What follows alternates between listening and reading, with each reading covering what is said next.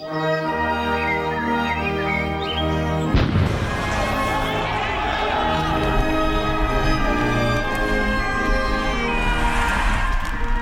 ikke få lov til at tage andre menneskers frihed.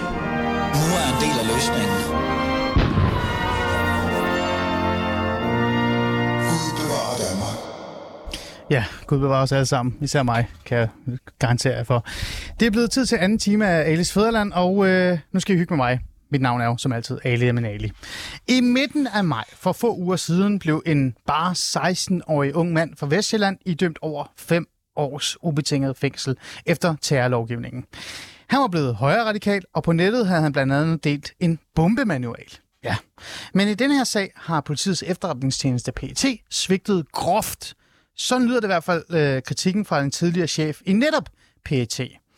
Hvad så den her kritik handler om, og hvorfor det er, at det er så groft, det skal vi tage en snak om nu.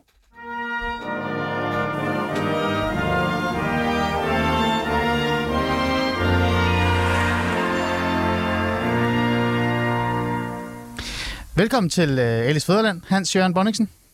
Ja, tak skal du have. Du er tidligere, tidligere operativ leder af PET, og øh, du er også tidligere chefkriminalinspektør, og, øh, og så videre, og så videre, øh, hvor du tiltrådte i 1997.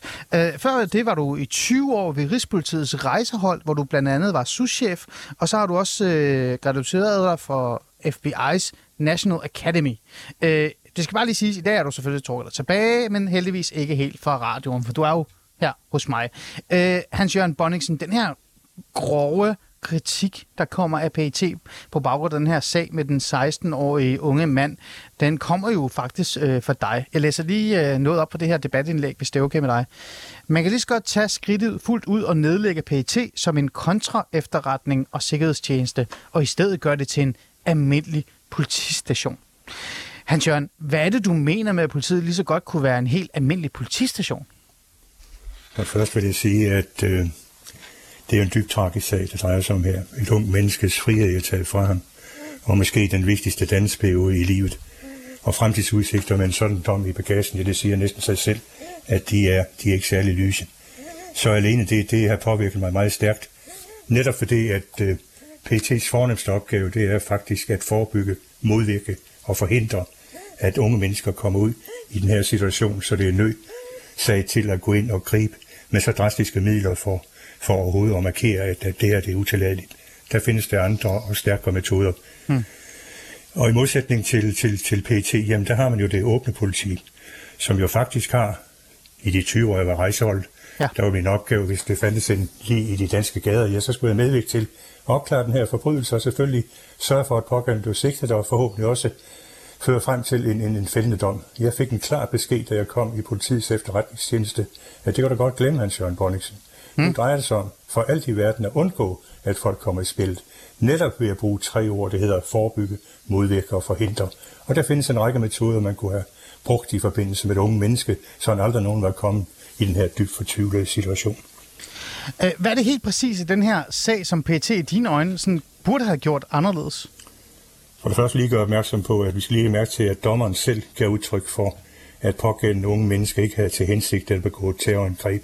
Han har selv forklaret, at han lever i en fantasiverden, mm. hvilket jo ikke ukendt selv for voksne, som han havde mærket til her i sidste weekend. Der var det faktisk et uh, landsomfattende samling, hvor man voksne deltog i blodige rollespil, så, så det i sig selv er jo ikke ukendt for, for, for almindelige ordinære personer som, som dig og mig og alle andre i det danske samfund. Nej. Og det er i allerhøjeste grad ikke ualmindeligt, at unge mennesker, de i forhold til øh, de medier, som er tilgængelige for dem, mm. lever sig ind i en fantasiverden.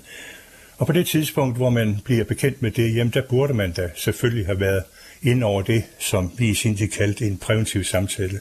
Vi havde en strategi dengang, som gik på, at uh, hellere en fremstrakt hånd frem for en knyttet næve.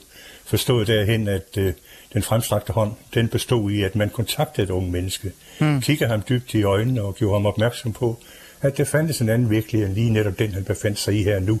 Og så selvfølgelig i håb om, at pågældende pludselig fik en anden opfattelse og ændrede adfærd, så man ikke endte med det dybt tragiske en dom på fem år og seks måneders ubetinget fængsel. Mm. Øh, jeg bliver lidt nysgerrig, bare sådan på vegne af mig selv, men også vores øh, lytter, øh, Hans Jørgen, fordi øh, det der med, du kommer lidt ind på det, altså hvad en præventiv samtale er, men kan du komme med, øh, jeg ved godt, måske det er svært, men kan du komme med et konkret eksempel på, hvad en præventiv samtale kan være, eller hvordan det udfolder sig?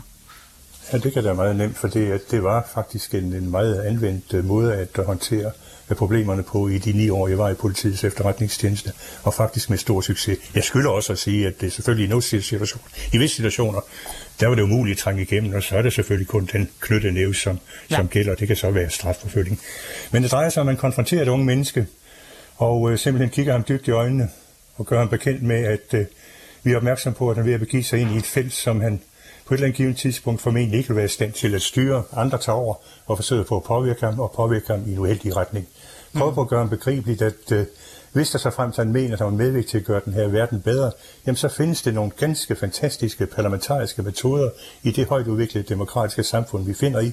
Og derigennem prøver man på at, at påvirke den, den pågældende i håb om, at han selvfølgelig vender sig om og prøver på at uh, lytte til, hvad vi siger. Og det skete faktisk i, i hvert fald i 8 ud af 10 tilfælde, vil jeg næsten påstå her nu, selvom jeg ikke har den statistik, som fandtes på daværende tidspunkt. Ja.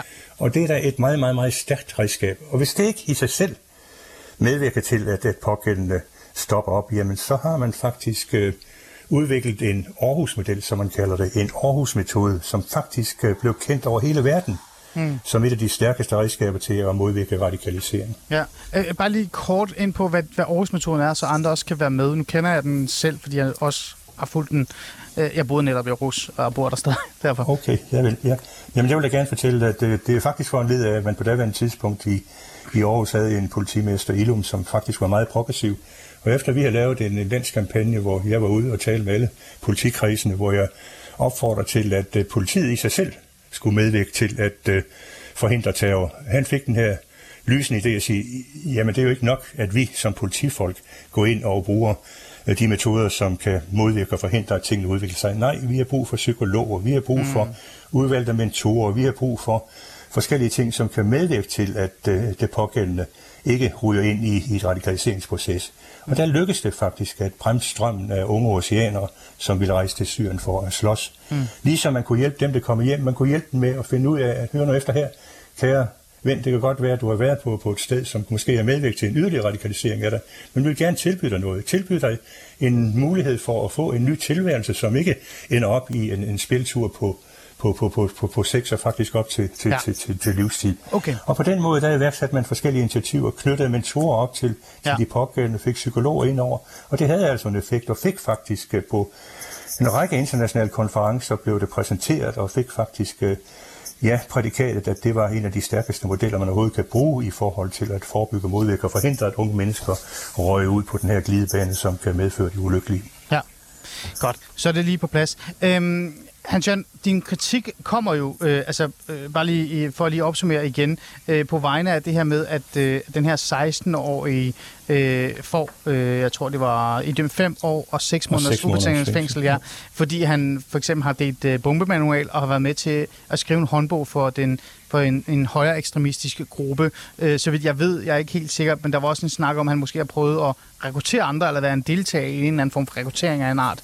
Øh, men det, det er lidt mere vagt. Men, men det er i hvert fald øh, det, sagen handler om, og din kritik er jo det her med, at man skulle have taget altså, taget hånd om den her sag helt anderledes. Man skulle have tænkt meget mere forebyggende, og det har man ikke øh, gjort, altså frem for at søge en dom. Øh, jeg får lyst til at spørge dig det her spørgsmål så. Øh, er det ikke PET's øh, fortjeneste, at man overhovedet har opfanget den her mand?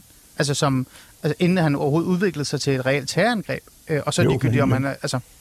Men netop det der ligger der en, en yderligere forpligtelse i forhold til PET, at hvis man går ind og øh, så at sige spotter en, en pågældende person, som befinder sig, ja det er på nettet, den slags ting foregår ikke, og det er Feuerkrig Division, som, som øh, den gruppe han, han øh, flirtede ja. med, at det er jo en, en, en, en højekstremistisk gruppe baseret på, på, på nazi-ideologien. Ikke? Der burde man da på det tidspunkt have sagt til sig selv, hvilke muligheder har vi for at bremse unge menneske, mm. og så burde man have taget de redskaber i brug, som, som jeg lige har redegjort for. Nu risikerer man da i allerhøjeste grad, og det ved man da, at det at sætte folk i spil, det medvirker i hvert fald ikke til en antiradikalisering. Ja. Det kan måske medvirke til, at det udvikler sig nogle af de ting, som vi altid ser i en motivproces, nemlig at det opstår et had i forhold til det danske samfund, had for det, at man ikke var i stand til at bruge andre metoder, og det had kan ikke udløses gennem de her normale, normale håndteringer, som, som vi andre har, konflikthåndtering, forsoning osv., men mm. gennem hævn, og så er vi lige præcis derhen, hvor man begynder at bruge vold, og vold som redskab til at nå sit mål. Og så meget ofte i de her kredse der, så er det altså forbundet med, med, med hæder. Jeg håber ikke, at det sker i forbindelse med det lange fængselshop, mm. som den pågældende nu bliver udsat for. Men det er der i princippet ja. i allerhøjeste grad et forsøg på at undgå, at de pågældende kommer i den her situation. Ja. Netop ved, at man forebygger. Og det står i PET-lovens aller, aller første ord i paragraf 1, der står det, at man skal forebygge. Ja, og det er jo interessant, øh, og det, bliver, det, det, det er jo ikke noget nyt, der det her bliver nævnt, det her med, at, at folk bliver øh, potentielt mere radikaliseret, hvis de bliver smidt i fængsel, øh, og færdes blandt andre, som også måske har nogle lidt vildere holdninger end os andre. Øh, men er egentlig din, hvad kan vi sige, konklusion, at nu er der en større sandsynlighed for, at den her 16-årige bliver øh, ekstrem, end der var tidligere, hvis man bare havde forebygget og øh, fanget ham før, end nu han ryger fængsel. Altså er det efter din konklusion?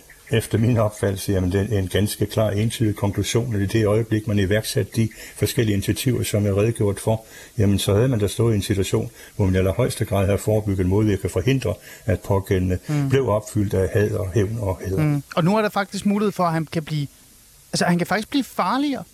Er det ikke rigtigt, Hans Jørgen? Jo, i allerhøjeste grad. Hvis man kigger på, på fængselsmiljøet, man kigger på, på historikken i forhold til terror, så vil man ofte se, at uh, meget ofte sker det en yderligere radikaliseringsproces i det øjeblik, man bliver, bliver fængslet. Man kommer sammen med andre, som måske har samme ideologisk opfattelse, som ah. påvirker hinanden i en sådan grad, at uh, det fører frem mod krudtønden. Mm. Øh, du har også sagt, eller du mener i hvert fald, at PT er under stigende politisk pres fra Folketinget og regeringen, øh, i hvert fald nuværende regering, eventuelt måske også den gamle regering, for bare at få straffe øh, mistænkt og få dem dømt ved domstolene. Øh, er det ikke også en del af PET's rolle egentlig? Altså at forhindre terrorangreb og også lytte til øh, politikere, når de øh, siger, at der skal være fokus på et specifikt område? Jeg vil sige, at øh, hvis man, man stadigvæk lægger til, til grund, at PET's fornemmeste opgave er at forebygge og det mener jeg faktisk, man bør, bør lægge til grund. Men ja. samtidig vil jeg også sige, som jeg giver udtryk for, at man kan da komme i nogle situationer, hvor en person er fuldstændig totalt uden for, for pædagogisk rækkevidde, og er nået så langt i sine forberedelseshandlinger, at man selvfølgelig, for at undgå katastrofen, er selvfølgelig nødt til at bruge også de metoder, som hedder et sigtelse og tiltale og, og, og forhåbentlig også en, en dom. Selvfølgelig, mm. jeg vil da være ja, en skamplet, hvis, hvis, hvis jeg gik ind og sagde, at det ikke er nødvendigt. Ja, men det er også nødvendigt. Ja. Men, men det er da klart, at efter 11. 9 der sker det det, og jeg husker klart og tydeligt, at den gamle leder af politiets efterretningstjeneste, Jakob Scharf, på et tidspunkt klart giver udtryk for, at øh, han følte faktisk, at øh, nu lå det et politisk pres på at få sager om terrorisme bragt for domstolene, mm. og efter min opfattelse i den håbløse fejltager, tro på, at det ofte virker mere præventivt, når folk straffes. Men, men det lå et politisk pres på det, og selvfølgelig i visse situationer som den her, jamen, øh, så lytter man jo selvfølgelig til øh, den slags, slags ting, og så prøver man selvfølgelig også på at, øh, at mm. rette sig ind efter. Men i dag synes jeg faktisk, og det kan man jo se, alene sidste år blev det gennemført, jeg tror, det var afsagt otte domme i terrorrelaterede sager. Ja. Hvis jeg kigger tilbage på min tid i de ni år, jeg var i PET, så, så gennemførte vi ikke en eneste, men til trods for det, så er vi da i stand til at forhindre, at det i terrorangreb i Danmark, netop ved brug af den fremstrakte hånd frem for en knyttet, for ikke at sige knusende næve. Hans Jørgen, jeg får lyst til at stille det her øh, spørgsmål, fordi øh, jeg er faktisk også nysgerrig i forhold til konkrete eksempler på, hvor du tror, Folketinget eller regeringen har været med til at presse PT til at, at lave sager. Men den venter vi lige med, fordi jeg bliver nødt til at spørge dig om det her. Så øh, kan det ikke også bare skyldes, Hans Jørgen, at vores nuværende status, altså sikkerhedsstatus, øh, verden som den er nu, er farligere og, og voldsommere og vildere for den sags skyld, end den var dengang du var øh, leder for PT? PET? det ved jeg da ikke, at det 11. 9. sat der sine meget kraftige spor, mm. og medvirket der til i allerhøjeste grad, at, øh, at vi fuldstændig totalt måtte ændre strategi og taktik, og glemme ikke, at øh, jeg var faktisk chef kriminalinspektør under Mohammed-krisen, som nok er en af de, de, de største sikkerhedsmæssige kriser, som er fundet sted efter 2. verdenskrig. Ja, det er den, håndterede, den håndterede vi da på fornemmeste vis, mm. til trods for, at det ude i den øvrige verden faktisk mm. blev over 100 mennesker dræbt i forbindelse med demonstrationer mm. i forhold til, til øh, til de karikaturtegninger, som, som blev offentliggjort på det mm. tidspunkt, Ja. og som jo var en, en, en, en, en, hån uden lige i forhold til, til islam. Ab- Prøv, absolut, det er du fuldstændig ret i, men jeg kan ikke lade være med at på engelsk kalde pick your brain nu, når jeg har dig, Hans Jørgen, fordi jeg tænker også bare sådan lidt, øh, nu kender jeg ikke så meget til PET, øh, men jeg har da en antagelse, en idé om, at når, øh, når så stor en efterretningsapparat øh, befinder sig i øh, vanskelige situationer, vanskelige tider, og eventuelt også oplever noget, øh, for eksempel i udlandet, eller ser andre begå fejl, så ændrer de på deres værktøjer, deres redskaber. Kan, kan det her være en helt almindelig udvikling? Altså det vil sige, hvor man før strøg lidt med hårene, prøvede at få folk overtalt til at sige, ved du hvad, øh, nu skal der gøres, altså, øh, det er bare lige før vi, før vi går hen til det politiske del, så bare PT's del.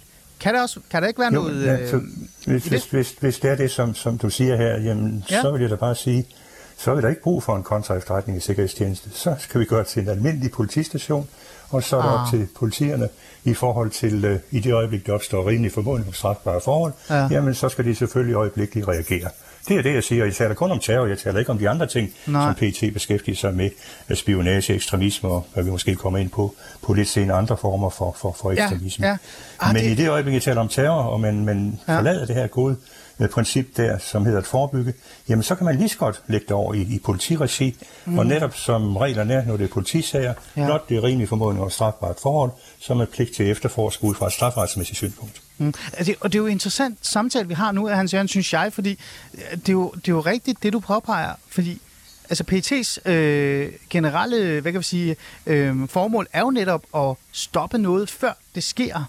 Øh, og Præcis. det du siger på en måde, øh, virkelig ret mig gerne, Hans Jørgen, det er jo, at man stopper jo ikke noget, når man dømmer nogen. Så, så øh, forhindrer man jo bare det sidste skridt. Øh, og, og så kan man lige så godt være en politistation. Altså groft sagt, øh, er PET blevet en politistation nu? Altså, jeg, jeg ved i hvert fald fra, at jeg er der stadigvæk kontakt med, med kollegaer i, i PET, og kollegaer, Ja. ja. som selvfølgelig har været under indflydelse af de år, jeg var i PET, og den måde, vi håndterer terrorsager på.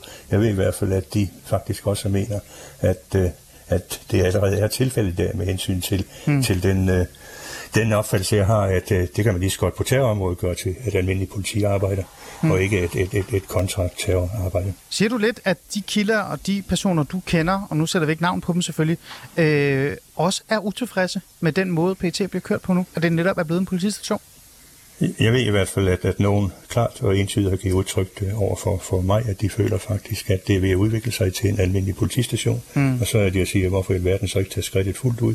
Og jeg må nok Ja. erkende, at øh, når man ser den, den der dybt tragiske sag, som vi starter med en 16-årig dreng, ja. 5 år og 6 måneders ubetinget fængsel, det er for mig virkelig, virkelig en tragedie uden lige. Og jeg tror faktisk, at det må jeg nok erkende, at ledelsen i PET, de betragter dommen som en succes. Men for mig, der er det i forhold til PET's funktion, der er det et totalt nederlag. Det er en fiasko.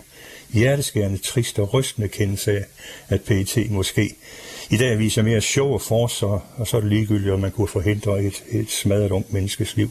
Det er Ja. hårde ord, men, men ikke desto mindre, så er det Nej, nej. ord, der kommer lige fra mit hjerte af. Ja, det er vigtige ord, der kommer fra en person, der har viden og erfaring for området. Det er derfor, jeg synes, det er interessant at have den her snak med dig.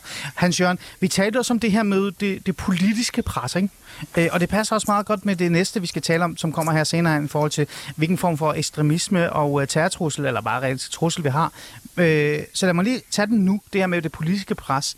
Folketinget og regeringen. Øh, var det ikke noget, nu spørger jeg dig ærligt, var det ikke noget, du på noget tidspunkt oplevede, dengang du var PT? Øh, øh, leder, øh, chef for det hele.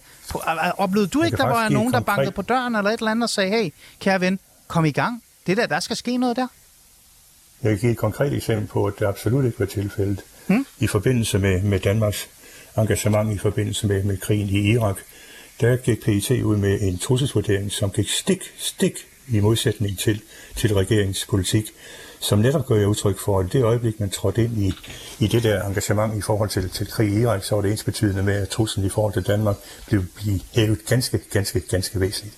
I dag ser man faktisk, at øh, visse trusselsvurderinger, ikke mindst i forhold til for eksempel Syrienbørn, er blevet undertrykt i op til et, et ja. helt år. Og det er der i hvert fald en markant forskel på, på den side, jeg var fungeret i de ni år, jeg var i PET, og så dagen i dag. Og som jo er et udtryk for, at, at, at politikerne mener, at PET's, PET's vigtigste opgave, det er medvirke til gennemførelse af deres politik. Det er det ikke. PET's vigtigste opgave er at komme med relevante fornuftsbaserede, gennemarbejdede trusselsvurderinger, som kan modvirke og forhindre, at man kommer i nogle situationer, som vil være til skade for, for, for os borgere i det danske samfund. Mm. Og så er der op til regeringen selvfølgelig at tage stik af, hvorvidt de vil følge det her eller ej. Men, men at undertrykte, det, det var da nok at kende, det er da et eksempel på, at man i højeste grad forsøger på at styre politiets efterretningstjeneste. Mm. Øh, Hans Jørgen, hver gang jeg har hørt det der med, at politikere, Folketing og regeringen forsøger eller, eller påvirker eller faktisk styrer øh, politiets efterretningstjeneste, så bliver jeg altid sådan lidt nysgerrig, for jeg synes aldrig, der er nogen politikere eller nogle journalister, der reelt spørger, hvordan man kan det. Altså i min hjerne, nu er jeg jo bare helt almindelig borger, jeg har jo ikke været nærheden af PT, så har jeg sådan en idé om, at lige pludselig så ringer justitsministeren op til chefen på IT og siger, gør det her, og så ligger han på. Øh, jeg tænker ikke, det er sådan, man gør. Kan du prøve at forklare mig og danskerne, hvordan kan man lægge pret, altså øh, pres på øh, altså politiets efterretningstjeneste, som i virkeligheden burde være øh, på sin vis uafhængig på en måde, ikke, i forhold til, hvordan de arbejder? Please hjælp mig her. For det første skal man, for det første skal man være klar over, at øh, selvom man har en, en chef for politiets efterretningstjeneste, så kommer vi ikke udenom den reelle chef i forhold til PET.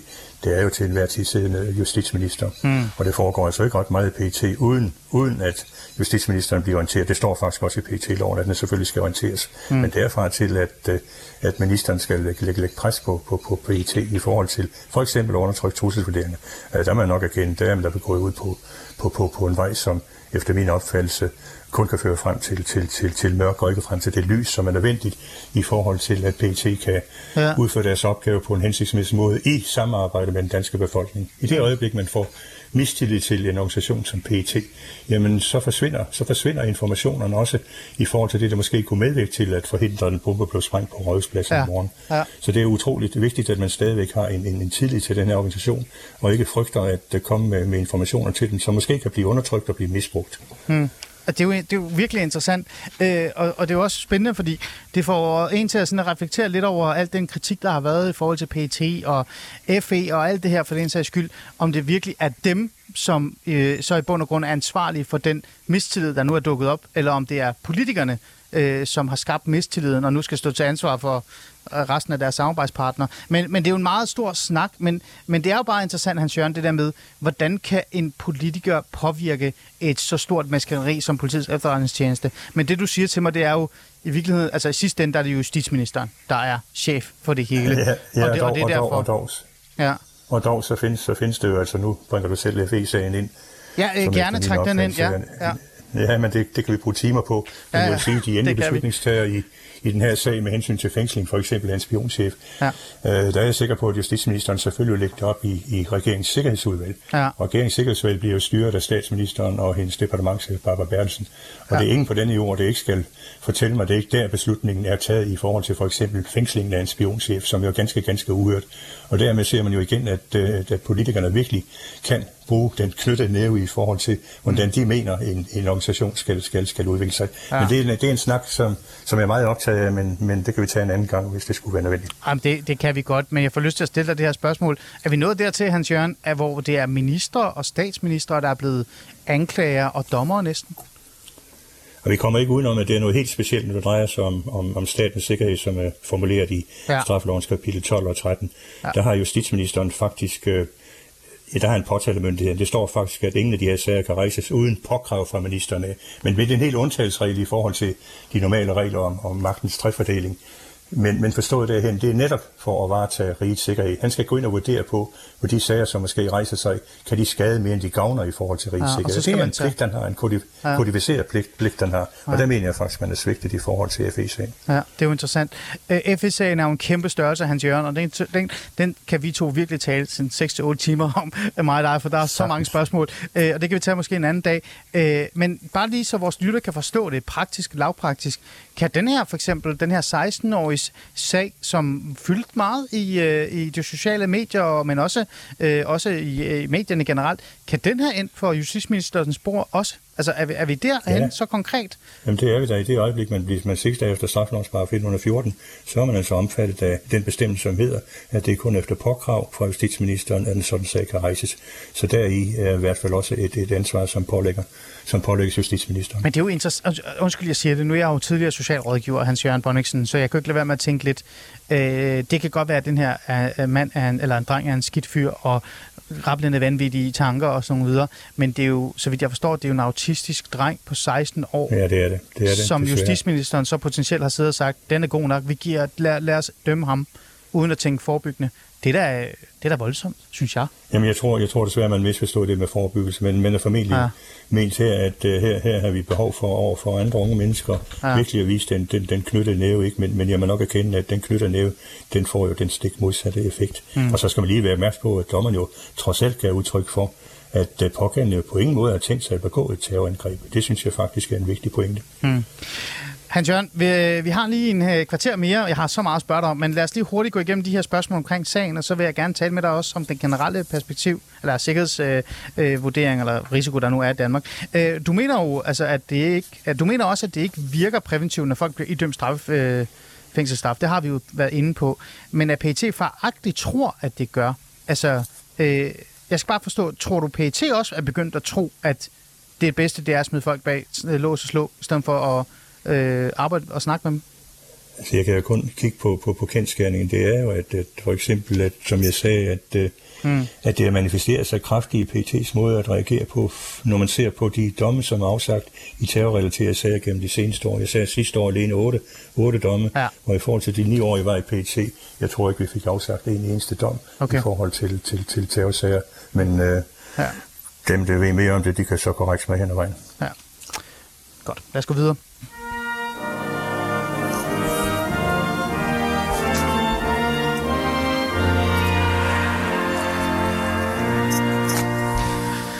Lytter til uh, Alice Fæderland, og jeg har Hans Jørgen Bonniksen med i uh, studiet, tidligere operativ leder i PET og uh, tidligere chefkriminalinspektør, uh, og faktisk også ved Rigspolitiets uh, rejsehold. Der var han uh, blandt andet souschef i nærmest, hvad var det? han, var, han var der 20 år. Uh, du var der, Hans Jørgen, du er jo stadig uh, med mig. Det vi har brugt den første halve time, det er, uh, vi har brugt tiden på at tale om den her 16-årige dreng, der er blevet idømt uh, fem øh, års ubetinget fængsel, 5,5 års, øh, 6 måneder ubetinget fængsel efter terrorlovgivningen, øh, og hvad der er op og ned i den. Øh, en meget interessant samtale, som jeg synes, alle skal lytte tre gange til, åbenbart, i virkeligheden. Men det vi også skal tale om, det er den generelle sikkerhedsrisikovurdering, øh, øh, men også de her grupper. Øh, Hans-Jørgen Bonningsen, jeg synes jo, der sker meget for tiden, så jeg beslutter mig for lige at bruge, bruge dig et par minutter til også at tale om øh, vi har talt meget om islamisme, altså du ved, islamistisk terror, virkelig meget, ikke? Vi begynder at tale mere om højre øh, radikale øh, grupperinger, øh, altså nynazistiske grupperinger for den sags skyld også, og så videre, og så videre. Det er også begyndt at fylde øh, mere og mere. Øh, det er blevet en broet, øh, en mudret øh, gruppe af folk, der gerne vil os til livs. Nu har vi også fået øh, anti-regering øh, grupper, eller hvad man kan kalde dem, anti-stat, kan man næsten sige. Lidt ligesom øh, USA. Anti-myndighedsekstremisme kalder man det. Anti, i- i anti fald. der, prøv at se, det er derfor, jeg har det med. Ja, det er også et langt forfærdeligt ord. Det er derfor, jeg har det med. Og, og, Ja. og, og, så, og så har vi sgu også, Hans Jørgen, fået, og det er jo ikke noget nyt, men det er begyndt at fylde mere og mere, sådan noget, som jeg kalder økoekstremisme. Øhm, Det er den præcise betegnelse, ja. Ja, Hans Jørgen Bonniksen, det er et, øh, et mudret, øh, hvad kan vi sige, øh, landskab, vi kigger på i forhold til folk, der vil os til livs. Øh, Det må da være Ja. svært at arbejde i. Altså, øh, er det ikke det, eller hvad? Ja, det, det mener jeg faktisk ikke med de ressourcer, PT er stillet til rådighed. Altså tænk på, at de er i dag et, ja, hvad er de, 1.100 mand cirka efter de sidste oplysninger, jeg har fået. Ja. Og så vil jeg sige, at vi skal lige være klar over, at selvom man taler om nye former for ekstremisme, antimyndighedsekstremisme, øh, så er det jo ikke ens betydende med, at det er en reel konkret trussel, som, som at udfolde sig, sig her nu. Men det er en samlet betegnelse, som, som man bruger om en række fortællinger, som jo øh, faktisk øh, peger på, at det er nødvendigt for nogen at anvende vold mod politikere, offentlige myndighedspersoner og fagpersoner. Og øh, det er noget, som faktisk er rejst sig af, af coronapandemien, hvor man oplever, der oplever man faktisk også i Danmark enkelte angreb i form af ildspåsættelse mod, mod de test- og vaccinefaciliteter, som fandtes rundt i Danmark.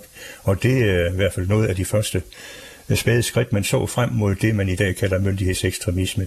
Mm. Altså corona, covid-pandemien, Øh, det er der ingen tvivl om. Nogle mennesker mener faktisk øh, i deres øh, konspiratoriske tankegang, at den er planlagt og igangsat af en international magtfuld elite, ikke? Med det formål at kontrollere hele den globale udvikling, ikke? Og Ja. ved brug af teknologi og andre ting og fratage os vores frihedsrettigheder. Altså den slags ting eksisterer inden for, for det her område. Men, men en ting er meget interessant at lægge mærke på. Det er så at sige et tag selvbord et tag uden rodfæste i ganske bestemte ideologier eller religioner, som vi har set i forhold til de andre ting, vi har talt om, mm. om i, i dag. Og det foregår meget ofte, foregår meget ofte i, i virtuelle mil, mil, miljøer. Ja. Ja, ja, En af de mest, ja. Ja, en af de mest kendte organisationer, det er QAnon, altså USA, som Ja. jo faktisk øh, er bannerfører for, for Donald Trump, ikke? Ja. og som faktisk øh, medførte virkelig et, et alvorligt angreb mod kongressen i 2021. Mm. Og de mener faktisk, at det rundt i verden findes et netværk af sataniske, kannibalistiske og Ja, pædofili-folk, som, som driver ja. en, en global børnesexhandlingsring. Ja. Men- men og, Hans øh, Jørgen- der mener de faktisk... Ja, Ja, og det har du fuldstændig ja, ret i. taler men- Ja, nej, nej, det, det er godt, jeg lytter jo. Men det er jo det, jeg prøver også sådan, at, at lidt tegne lidt det der med, at det er blevet det er sgu blevet lidt mudret det hele. Altså, det er blevet, øh, der er kommet flere. Ikke? Der, det, er et, det er et buffet nærmest af ekstremistiske holdninger. Du kan bare tage, tage og så kan du køre med det og, og ende med at blive en, det, man kalder en lone wolf. Altså en øh, enespænder, der i virkeligheden ender med at gøre noget forfærdeligt. Øhm, øh, vi har også fået det her øko terrorisme, ikke? Eller, øh, jeg har jo lyst til at kalde det terrorisme, det er det, jeg skal tale med dig om. For eksempel her i går var det, så vidt jeg ved, øh, mere end 100 biler har fået flade dæk på Frederiksberg efter herværk. Altså ja. politiet er til stede og videre og videre, men 100 biler, øh, det her økofanatisme, Ja, det terrorisme-agtigt af en art, øh, Hans Jørgen, er det ikke også lidt bekymrende? Jo, nu, jeg synes en ting, det er vigtigt at være, være meget opmærksom på, når vi taler om det her, det er, det er forskel på aktivisme og ekstremisme. Aktivisme, der er man selvfølgelig lov til i forhold til den grundlovsfæstede ytringsfrihed, vi har, at give udtryk for vores, vores holdning i forhold til de forskellige problemstillinger, og for eksempel øh, miljøudviklingen, som, som jo for nogen, Ja. og for mig er katastrofal. Og så i modsætning til ekstremisme, hvor aktivisme er lovlig politisk virksomhed, men der må man nok erkende, at i det øjeblik over til ekstremisme, jamen så går man ind og bruger udenomsparlamentariske metoder, som det eksempel, du lige har givet her, Ja. i forhold til herværk, men kan også udvikle sig til det mere alvorlige, mm. altså en, en decideret uh, terrorhandling. Men det er men, men stadigvæk skal vi opmærksom på, at CTA, altså Center for Terroranalyse, de kalder de her trusler for begrænset. Altså det er ikke noget, som, Ah. som her nu uh, truer os, men det er noget, vi skal være opmærksom på og være parat til at uh, modvirke og forhindre. Mm. I modsætning til for eksempel, når vi taler om økoterrorisme. Mm. Nu er selv, du nævnte det indledningsvis, at jeg er uddannet hos FBI National Academy, ja. hvor det helt klart var et af, af emnerne, økoterrorisme. Mm. Netop fordi, at FBI faktisk, øh, faktisk øh, på mange områder har oplevet øh, miljømæssige og, og politiske angreb i en sådan grad, at øh, de i allerhøjeste grad har, har taget det på deres, deres dagsorden. Mm. Og øh, jeg ved for eksempel, at øh, en af de helt store sager, som, som jeg i sin tid fulgte, det var, da FBI de lukkede en gruppe mennesker, som er ansvarlige for at starte omkring 20 brænde i fem stater, som forårsagede skadevirkninger på over 40 Hold da op. millioner Ja. dollars. Ja. Og det var i den meget Men- berømte operation Backfire. Der så vi, der så vi virkelig, hvordan det kunne udvikle sig. Ja. Og det er selvfølgelig noget, vi skal være opmærksom på også ja. i det danske samfund. Vi så, da jeg var i PET, der så vi nogle tendenser, en af de tendenser, du også lige har nævnt, men på en anderledes måde, nemlig befrielse af mink. Det er det rigtigt. staten nu på alle mulige måder Det er rigtigt, og modvirker ja. og forhindrer, at det kan ske fremover. Ja, ja. Men der så vi øh, den, den, en form for, for, for økoterrorisme, Ja. ikke? fordi de mente, at, at de her stakkels dyr, de var udsat Hans Jørgen, det, det er rigtigt. Det havde jeg helt glemt. Det har du faktisk ret i. Men, men det, jeg gerne vil være lidt fræk så nu, og udfordre dig, men i virkeligheden ikke udfordre dig, men faktisk at bruge din viden nu, Hans Jørgen. Så nu skulle du lige hjælpe mig her. Fordi jeg synes jo, det her økoterrorisme, eller økofanatisme, eller hvad man kan kalde det, øh, starter småt og starter som aktivisti, øh, aktivistiske gerninger og handlinger. Men et eller andet sted, så øh, er det jo også meget godt for et samfund, og for, altså, øh, fornuftigt og sundt for et samfund også, at trække en streg i sandet nogle gange og sige, nu bliver det her for vidt, fordi hvis man kan gøre noget, øh, som andre øh, ser lidt naivt på, eller bare griner lidt af, så kan man jo tage det næste skridt og det næste skridt. Øh, jeg sidder sådan og nørder lidt øh, forståelsen og tanken omkring, hvad terrorisme er, og jeg kalder det ikke, jeg siger ikke, jeg kalder det terrorisme, når man øh, for eksempel punkterer 100 biler, men det er jo stadig sabotage og herværk med det formål at sætte dagsordenen i forhold til noget, øh, altså en politisk dagsorden. Og det kan jo være troende, øh, og det kan jo skabe frugt, øh, frygt. Øh, så hvorfor er det ikke i bund og grund også politisk terrorisme, når man for eksempel øh, ødelægger 100 bilers dæk, og man gør det igen og igen og igen? Jamen, jamen, tag da ikke fejl, det er det da. Jeg, prøver på at, at skildre forskellen mellem aktivisme og ekstremisme. Ja. Og i det øjeblik, du går ind og bruger, vold eller herværk som, som redskab i forhold til til din politiske øh, virksomhed, jamen så er det ens betydende med, at, at du befinder dig faktisk i, i det område, som, som, som er kodificeret i, i, i straffelovens kapitel 12 og, og 13, så, så på den måde vil man også reagere ja. over for det. det. Og det er jo det, og grund til, at jeg netop tog den her sag op, øh, Hans Jørgen, det er jo fordi, jeg er jo lidt blevet, øh, hvad kan vi sige, jeg har jo læst dit, øh, din øh, hvad hedder det, kritik af, af PET omkring den her 16-årige, hvor man siger, man burde arbejde mere forebyggende. Øh, og jeg kunne ikke lade være med at tænke, burde vi ikke være meget mere forebyggende i forhold til den her økofanatisme, der i virkeligheden eksisterer? Altså for eksempel den her gruppe, der, øh, der ødelægger biler, øh, det er jo reelt set det, man virkelig skal være forebyggende hen imod, fordi vi ved da ikke om, om, om tre år måneder, eller seks måneder, eller et år, at to eller en af dem bliver mere fanatiske, end de allerede er. Du har ret en ting undrer mig, da jeg læste, og det læste jeg selvfølgelig op til, til, til i dag, PT's, ja. altså Center for Terroranalyse sidste, sidste vurderinger, øh, det er altså ikke ret mange ord, man bruger på, på økoterrorisme. Nej. Overhovedet ikke, men, men man siger faktisk, at det er, det er en begrænset, begrænset trussel i allerhøjeste grad. Men, men, men nu ser de nogle tendenser, og jeg er da sikker på, at det her det kan måske medvirke til et wake-up call, for det er da vigtigt, hvis man kan tage det i den spæde begyndelse, jamen så forhindrer måske, at det udvikler sig til noget virkelig radikalt. Ja, fordi at det her, det kan man jo godt øh, anse som det spæde begyndelse.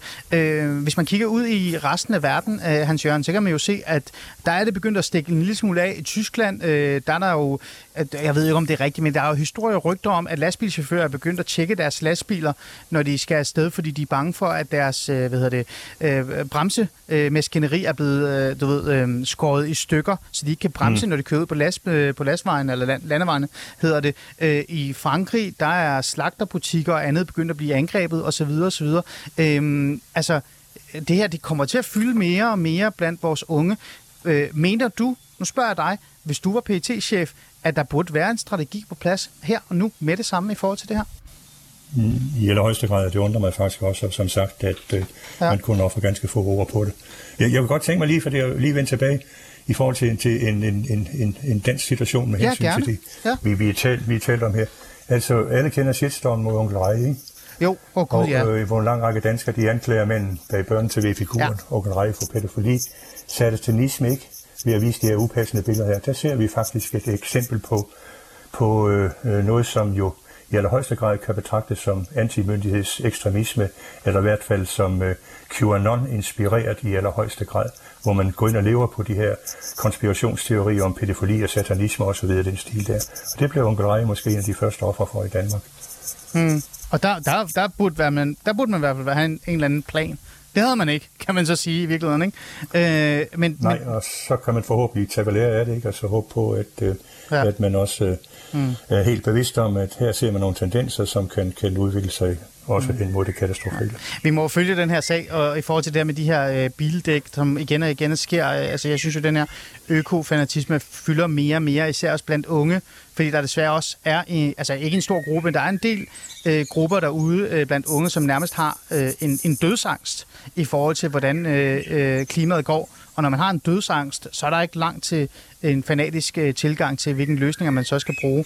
Men altså, det er jo en helt anden, øh, det er en helt anden sag. Hans Jørgen Bonningsen, det har været super interessant at have dig med. Jeg havde lovet at jeg har dig med til 45 minutter, øh, eller herover, så skal jeg nemlig have fat i noget andet. Men, men her til sidst, øh, Hans Jørgen, du har jo skrevet den her øh, kritik af PET i forhold til lige den her givende sag. Men det, du generelt øh, efterspørger, det er jo, at PET virkelig skal tage sig sammen og lade være med at være en politistation, og faktisk være noget, der reelt set er PET. Nu spørger jeg dig oprigtigt, tror du, de lytter til det her? Nej, det tror jeg altid ikke, de gør. Altså, det er der ingen tvivl om, at øh, de, de betragter mig som, som en, en, en havkat i, i, i, i farvandet, ikke? Så, så en havkat i farvandet? Nej, det håber jeg ikke. men, du, men du tror ikke, de tager de her, det her kritik til, til sig? Altså den her, for du er jo ikke den eneste. Altså der er jo også andre kriminologer og alle mulige andre, der påpeger det her. Altså det, det er ved at stikke lidt af. Men, men du tror ikke, det ændrer noget? Altså mit, mit eneste ønske er selvfølgelig, at jeg kan medvirke til at påvirke øh, PET til at gå i den rigtige retning, eller vende tilbage til det, som, som simpelthen er det vigtigste arbejde for PET, nemlig den står i paragraf 1 i PET-loven, at forebygge. Ja, okay. Vi må se, om det sker. Øh, men øh, indtil da, øh, indtil da, Hans Jørgen Bonniksen, tusind tak, fordi du vil være med og sætte nogle ord på, på den her sag, men også bare generelt, øh, hvordan vi egentlig ser på ekstremisme, om, om vi burde gøre mere, og du er jo enig med mig, det, det skal vi. Vi bliver nødt til at gøre mere. En fornøjelse at med. Tak for det. Ja, velbekomme. Hej.